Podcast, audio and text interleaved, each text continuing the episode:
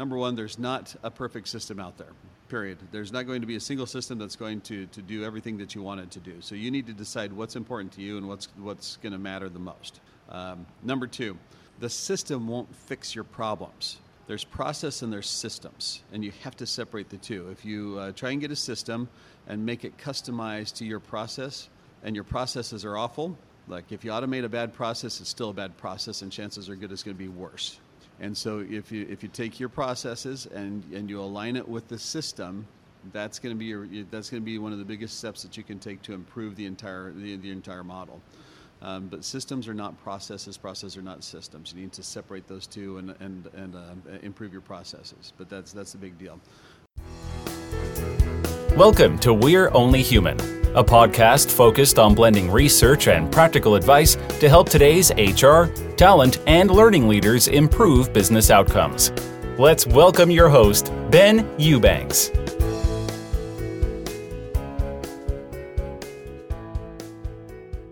Hey, everybody, this is Ben Eubanks, host of We're Only Human. Glad to have you here today. We are going to have a fun show. It's going to be really interesting, and I'm excited about it. Um, so, we're here in San Francisco, Oracle Studio at uh, Oracle Open World, and we're talking to different HR leaders about some of the things they're dealing with, some of the, the challenges on the technology side, some of the things they're doing there. And so I'm really excited to welcome Wade Larson. He's the Director of HR at Wagstaff to the show. Hey, thanks for having me. Absolutely. So, first off, tell us who you are and what you do.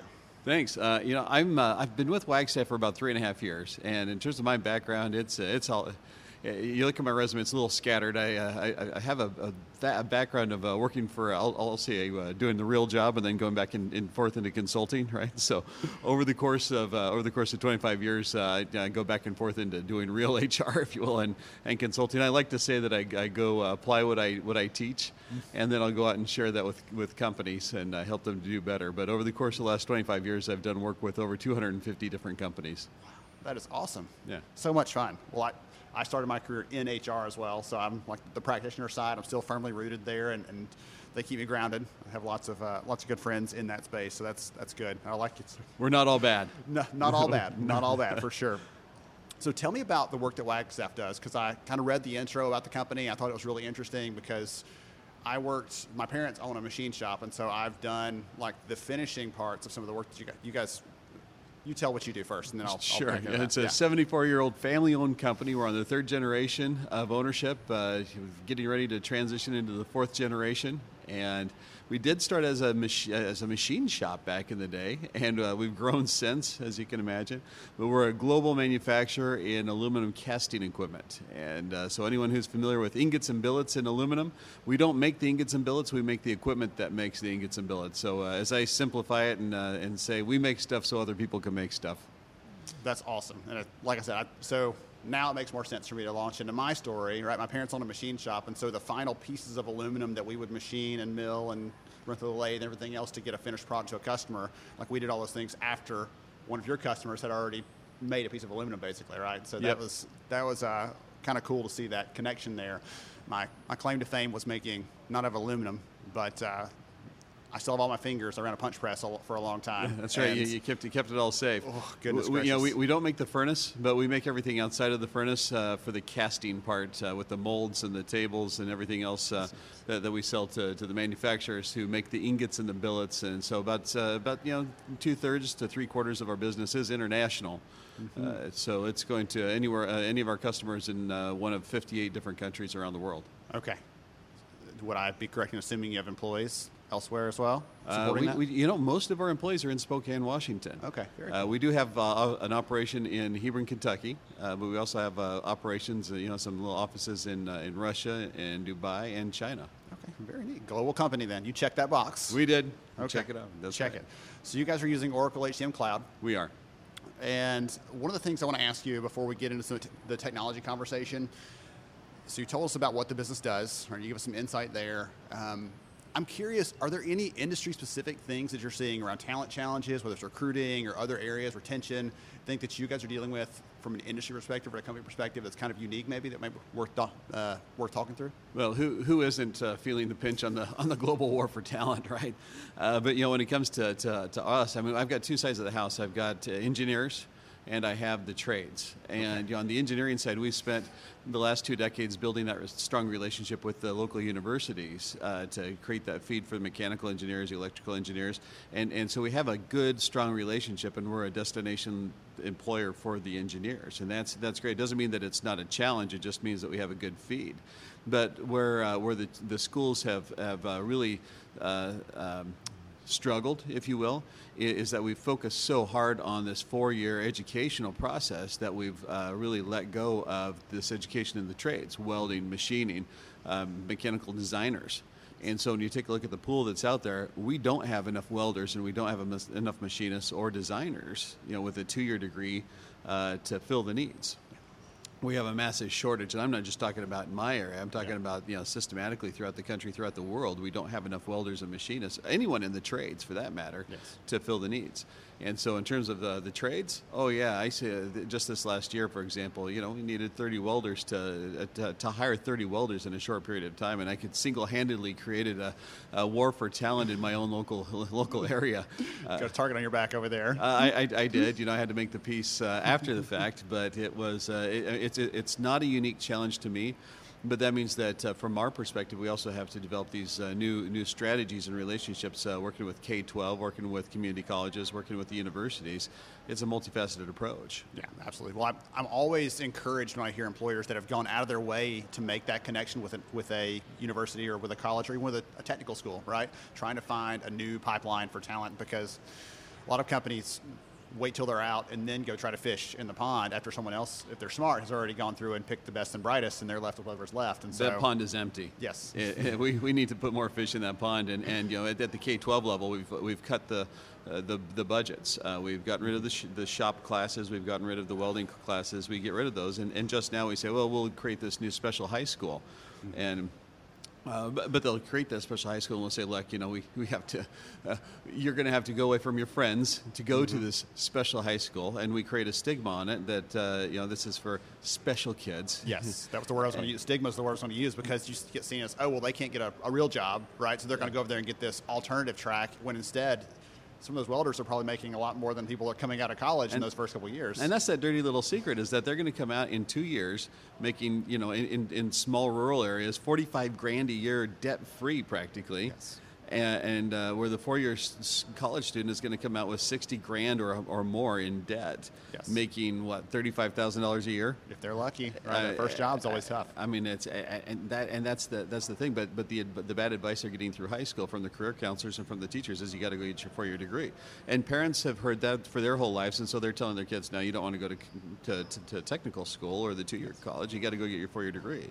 And so here we are. Is I mean, we, we have trades and, and apprenticeship programs that go and fill. And, and the and the secret is they will not only pay for their education, but they will pay them while they're in school to go get the education, be paid as a tradesman and a journeyman to go get the education, come out debt free with cash in hand being able to make in you know in a in a in a non-rural area in, a, in, an urban area these mm-hmm. guys can walk out of school making 50 bucks an hour. Yes. And i'm not joking. No, you know, no. 50 bucks an hour before overtime debt free with this two-year degree. Yeah.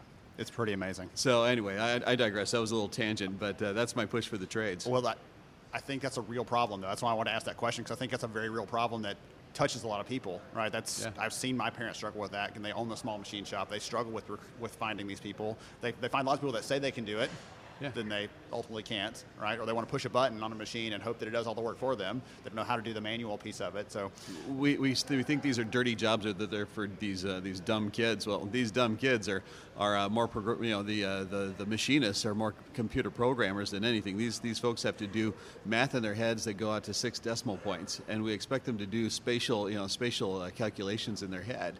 And, and that's the kind of math that they're doing for these you know these these yes. folks that, that have this stigma.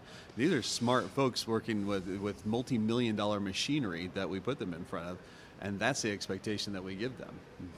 Awesome, awesome. I have one other question actually for you because you said family business, yes. and I'm curious about that aspect of it. So. I don't think I've ever talked to someone that works in HR for a family business that's been through those transitions. Yeah.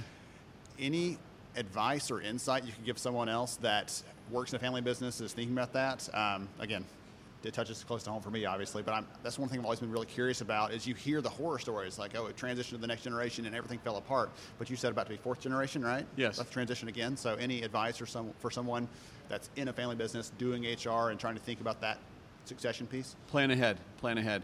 And, and when I talk about we're in the preparation mode, we're, we're years in advance planning ahead. Mm. Uh, so right now we, we have the fourth generation who's working for us, but if we waited till the last minute to, to make the transition, then it would be a disaster. Uh, right now we do have the fourth generation working for us, and you know, both of them are, uh, are, are have been working there for a few years and and they are uh, still a few years out. Right, the third generation is our you know the president and uh, CEO of one of the local operations. They're going to be there for a few more years. But while we're doing that, the third or the fourth generation is uh, they are working uh, on their finishing up their master's degree this year. They're in active uh, leadership development programs. They're working their way through the ranks. They're earning their uh, their their credit, their street cred Yes. uh, going through the process. So they're not just actively uh, placed into positions, but they are earning their street credibility through the ranks. And, and we're actively sending them to development courses, uh, you know, through the years. But that's that's through a planned process so that they can get to know the people, get to know the the, the, the business as they go along. So when when uh, they do take over, then they've been they've been there, done that, instead of just being placed in the position. Yes. And that's what it takes. I was going to say one of the one of the favorite my favorite kind of leaders in the space that talks about family business says you got to work twice as hard to get the respect if you're a family member, right? In those kind of instances, you said street cred a minute ago. I think it's a great way to put it. Yeah, and, and you know when we take a look at, it, we have two. You know, one was one was married into the business, if you will. He, he married the daughter, and the daughter's not a you know not, not an active manager, but he is, and, and he has his mechanical engineering degree, so that adds some street credibility. But even he has to work twice as hard because he's new, right? He's, he's new to the business. Uh, the son, who's who's there, uh, he's great. You know, great great person, but everybody's known him since he was the young kid and, and uh, overcoming that, he's working three times as hard, four times as hard, and he's doing a great job. Uh, but you know, from a family business success, that's what it takes, and both of them are on track. But it, but this takes planning, and this takes strategy, and both of them are doing a killer job at this, and they're gaining that respect, and everybody recognizes that. But this is years in the planning. You can't just do this overnight or say, oh, we, we, we need to transition uh, within 12 months. You cannot do that and be successful. Thank you for obliging me on that tangent because that's something I'm really curious about. And I think that's, gonna- again, same thing. I think that's going to help a lot of people that are curious about that piece of it and, and want to know they're working on those businesses or they're trying to han- handle a transition like that. That same thing applies in any transition, but doubly so in a family kind of space. Yeah, right? You yeah, got to plan yeah. for those things. And most companies, when you see all the data, are not doing a good job of succession. They, they're, they're not preparing, they're not planning ahead, they're not developing that bench strength of leaders, all those pieces of it. And you can't just hope. You, know, you can't just wish it's not going to work. No, and at the same time, just you know, to, to wrap that thought up, you have to do this throughout the entire organization. You have to eh, build a strong succession planning program, develop the competencies, identify those those competencies, create the gap analyses, and and work it through the entire system. All right. I have worn you out, and now I want to talk about technology a little bit. Hey, That's let's okay. get going. I, Okay. I, we're keeping you up. Let's All go. right, let's do it. Okay, so there were two different pieces of the puzzle I want to talk about on the technology side. So the first one is business case. I mm-hmm. talked to a lot of HR leaders, a lot of business leaders, and they're they're like, "Hey, I think we need a piece of technology, or we need to change what we're using." But I'm not sure how to approach the leadership team with that business case and what, how to build that, what sort of data I need, those kind of things. I'm curious about how that looked at Wagstaff. There are two pieces of data that, that any HR leader has just got to, to use when, when they're building a business case for new technology. One is the, the cost of time, and one is just the cost of cost. you know, in terms of the cost of time, anytime that there's a process that's involved that involves not just HR but managers, we need to calculate what that cost is. Anytime that a manager creates a new process, uh, fills out a new form, provides a new requisition, anytime that there's an approval process, that's going to take a new minute, two minutes, five minutes. When you have a multiplier effect that, uh, that involves more than one manager, we need to calculate that out. How many times does that manager have to touch that form, uh, process that form for every new employee? How many new employees do you process a year? Have that multiplier effect, and then you need to multiply that by the average cost, uh, hourly cost per year. And we cannot, we can't, we can't forget the uh, uh, percentage cost on top of that, right? It's not just the hourly cost of the wage, but the benefits cost. You start running the multiplier effect for what the average cost per minute is on process, it gets really spendy really fast. And so anything that we can do to streamline those minutes, and, and you understand the multiplier effect, time is money. And so when we start talking about processes, right, processes and systems are two separate things. When we can separate those and understand what it takes to streamline processes and, and identify what systems can help us to streamline the processes, we start talking about the reduction of cost. That's your, justif- that's your key justification.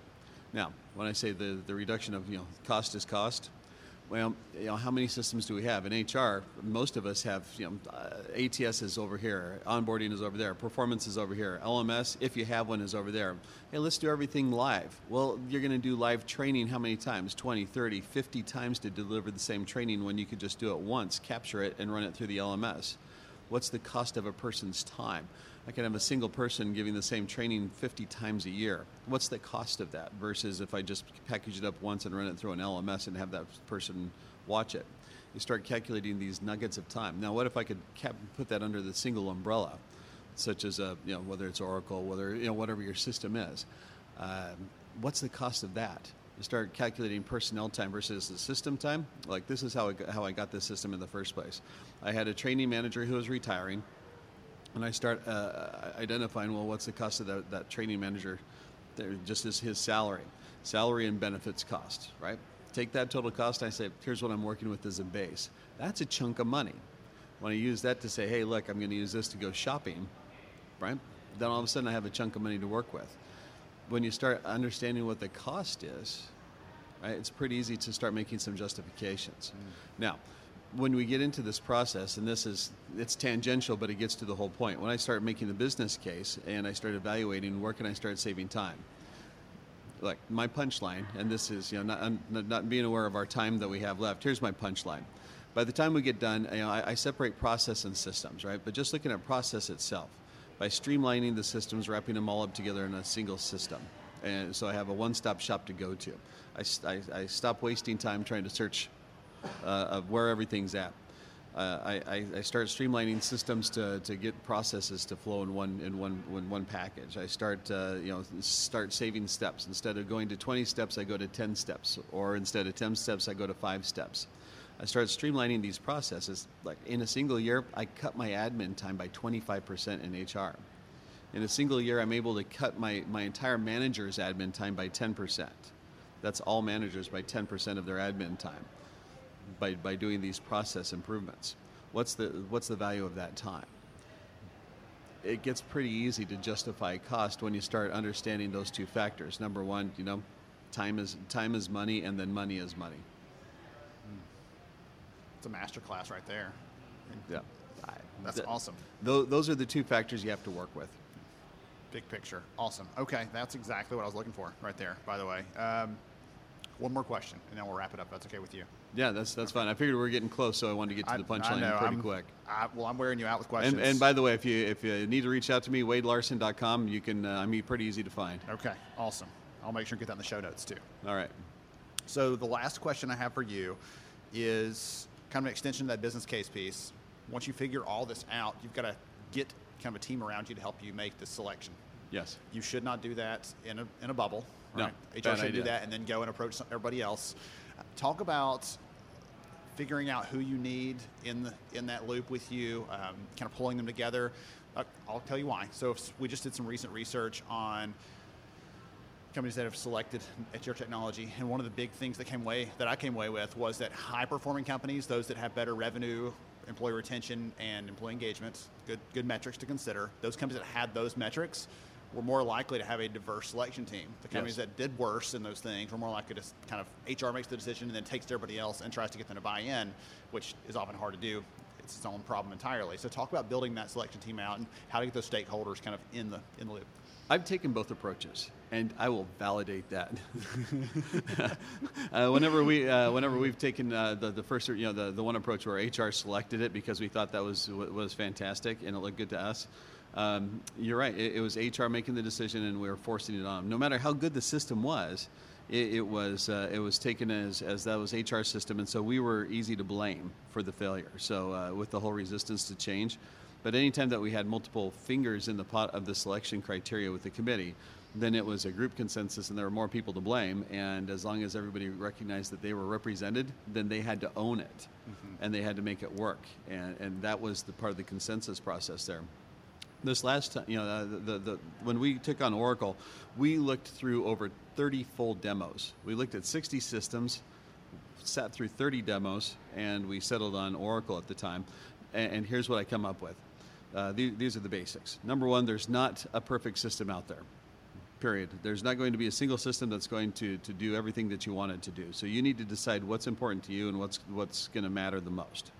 Um, number two, the system won't fix your problems.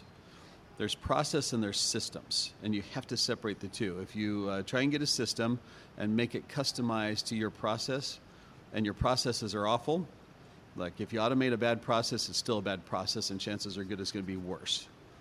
And so if you if you take your processes and and you align it with the system, that's going to be your that's going to be one of the biggest steps that you can take to improve the entire the, the entire model.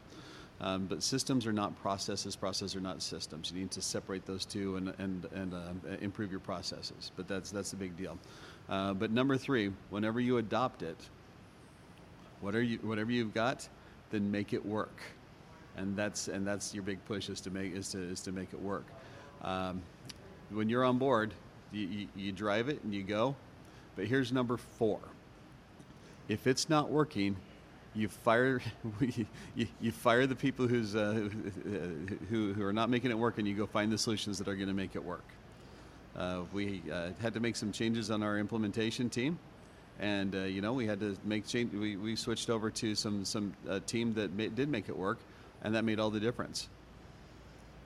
So don't just linger around saying, "Wow, this is terrible. What are we going to do? Let's try and slap duct tape on it." No, make changes. Go, figure it out because you can't hinder your business performance on uh, on people that are making up excuses.